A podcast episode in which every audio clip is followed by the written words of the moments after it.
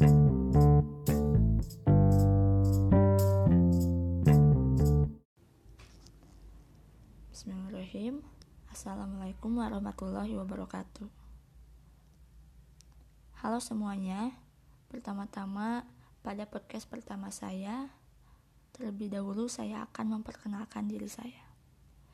Nama saya Jija Adisti Dari kelas Agroteknologi 2017 Fakultas Sains dan Teknologi Universitas Islam Negeri Sunan Gunung Jati, Bandung saat ini saya tinggal di Cikalongwetan, Kabupaten Bandung Barat, bersama kedua orang tua saya dan kakak saya.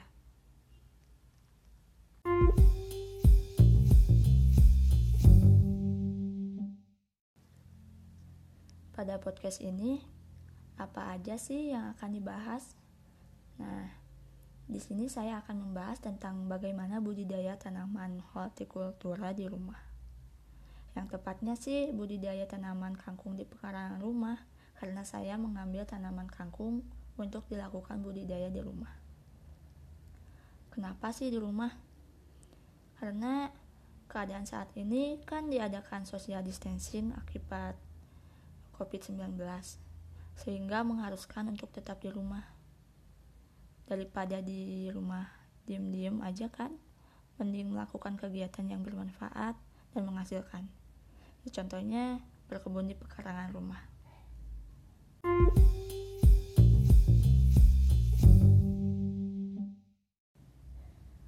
Pekarangan merupakan suatu lahan yang berada di sekitar rumah.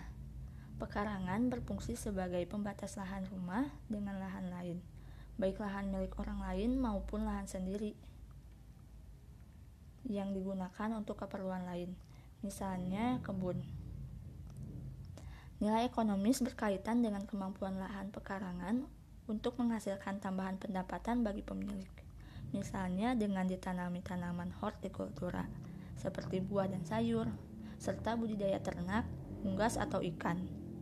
Budidaya ini dilakukan dalam skala kecil dan diutamakan untuk memenuhi kebutuhan rumah tangga. Melakukan produksi sendiri ini akan mengurangi pengeluaran rumah tangga sehingga dana yang sebelumnya ditujukan untuk kebutuhan sayur atau buah dapat dialihkan untuk memenuhi kebutuhan lain atau ditabung.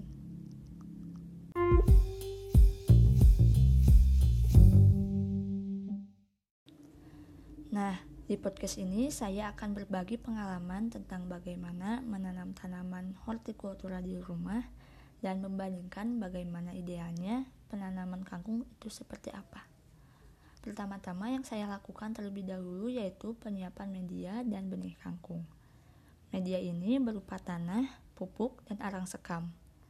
Tanah yang dipakai yaitu tanah yang ada di pekarangan dan pupuk yang digunakan yaitu yang seadanya saja. Yang saya pakai yaitu pupuk sapi. Perbandingan yang saya gunakan yaitu 1 banding 1 banding 1.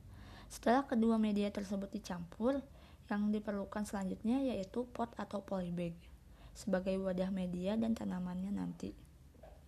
Setelah itu, saya melakukan penyemaian terlebih dahulu. Sekitar 9 hari setelah tanam, tanaman kangkung dipindah tanam ke pot yang sudah berisi media campuran yang tadi. Jarak tanam sekitar kurang lebih 20 cm antara tanaman kangkung. Kemudian dilakukan pemeliharaan seperti penyiraman pagi sore tiap hari dan juga dilakukan pemupukan. Pemupukan yang saya lakukan yaitu pada 15 hari setelah tanam dengan pemberian pupuk urea dan ponska. Pemberian pupuk ini bertujuan untuk tanaman kangkung dapat tumbuh dan berkembang lagi dengan adanya nutrisi tambahan. Untuk hama dan penyakit, eh, tanaman kangkung saya alhamdulillah masih sehat walafiat ya. Tapi pada umur keempat minggu ini, tanaman kangkung saya masih belum dilakukan panen. Karena keadaannya masih kecil-kecil, hmm, hal ini mungkin terjadi karena kurangnya pupuk saat pengolahan media tanam. Lalu bagaimana sih idealnya? Pada pengolahan media, seharusnya perbandingan tanah dan pupuk yaitu 2 banding 1.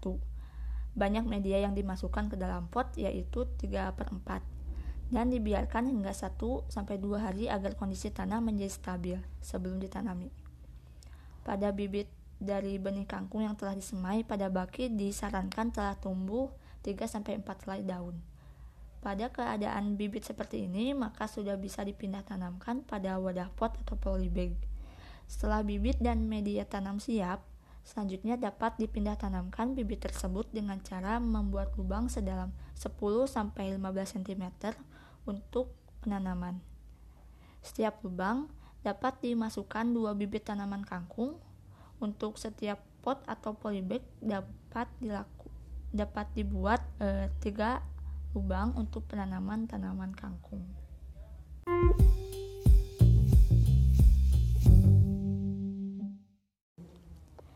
Yang selanjutnya yaitu saya akan mereview blog hasil salah satu teman sekelas saya, yaitu Yuyun Ayunda.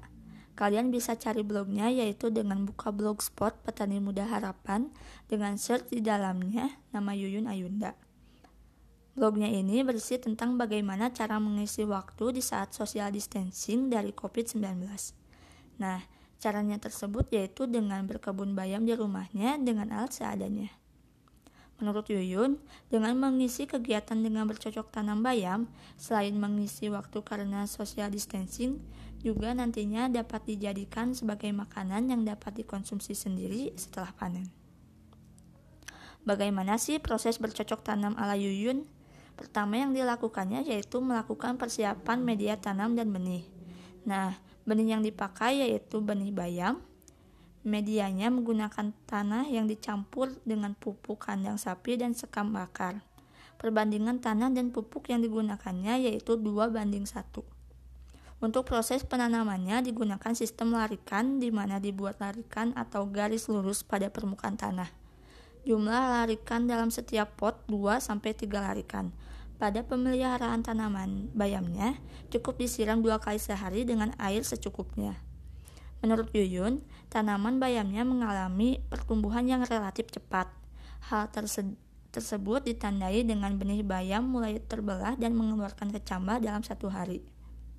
Pada pemeliharaannya, pastikan mendapatkan sinar matahari yang cukup, karena itu penting untuk pertumbuhannya. Sayangnya, menanam di rumah menurut Yuyun mempunyai kendala, terutama di rumahnya yang memelihara ayam yang banyak. Jadi tanaman bayamnya malah dipatukin ayam dan jadi gundul. Hmm, sedih banget ya. Jadi hati-hati ya teman agar tanamannya selalu tetap dilindungi dan dari mara bahaya dan pantengin terus. Pada umur keempat minggu, sayangnya belum bisa panen karena bayamnya belum gede-gede. Menurut Yuyun, penyiapan media tanam serta campuran pupuk kandangnya kurang. Jadi tanamannya gak gede-gede.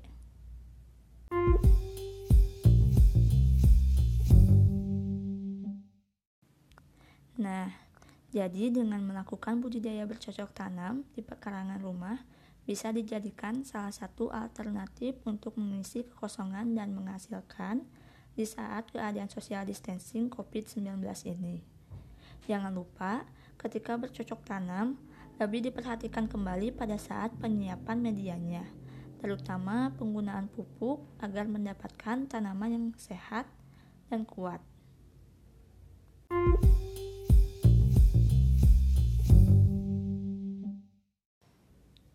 Baik, terima kasih sudah membersamai di podcast pertama saya. Dan cukup sampai di sini saya berbagi pengalaman dalam menanam tanaman hortikultura di rumah. Semoga kita selalu diberi kesehatan dan keselamatan dari keadaan sekarang ini ya. Saya Jiji Adisti dari Agroteknologi 2017. Akhir kata, wassalamualaikum warahmatullahi wabarakatuh.